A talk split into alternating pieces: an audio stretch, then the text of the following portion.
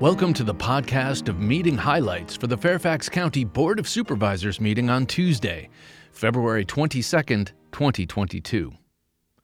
County Executive Bryan Hill presented the fiscal year 2023 advertised budget. The Board of Supervisors appointed Thomas G. Arnold as Deputy County Executive for Safety and Security. The appointment is effective Saturday, February 26th. The Board of Supervisors appointed Stephen Richardson as Executive Director of the Police Civilian Review Panel. The appointment is effective Monday, February 28th.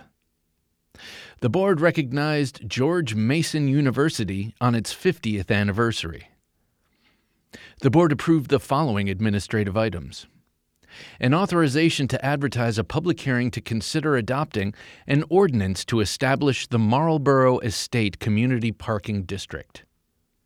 A proposed addition of a portion of Woodlawn Road to the secondary system of the state highways in the Mount Vernon District.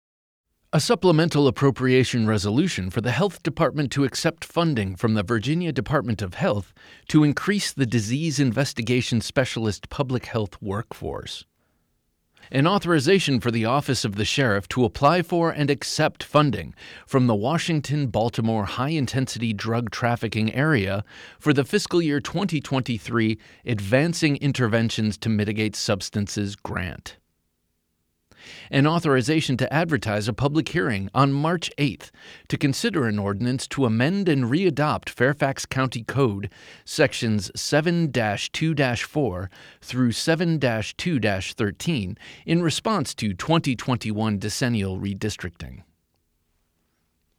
The board approved the following action items a reciprocal agreement between the Virginia Department of State Police and Fairfax County during the Police Unity Tour.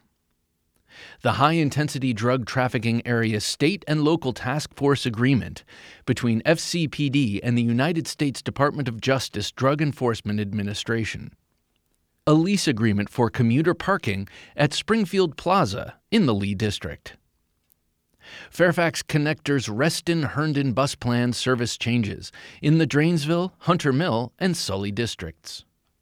An increase to the maximum annual financing authorized under the current master lease agreement. A resolution of support for the abandonment of a portion of Richmond Highway in the Mount Vernon district a memorandum of agreement between the Washington Metropolitan Area Transit Authority and Fairfax County to formalize the process of providing emergency bus support during Metro Rail disruptions. The Economic Incentive Program application of LMC Alexandria Crossing Holdings, LLC. The board approved the following item for consideration adoption of bylaws for the Fairfax County Agricultural and Forestal District Advisory Committee. The board held public hearings and approved rezoning the Parkstone Tech Park LLC in the Sully District to permit office or data center development.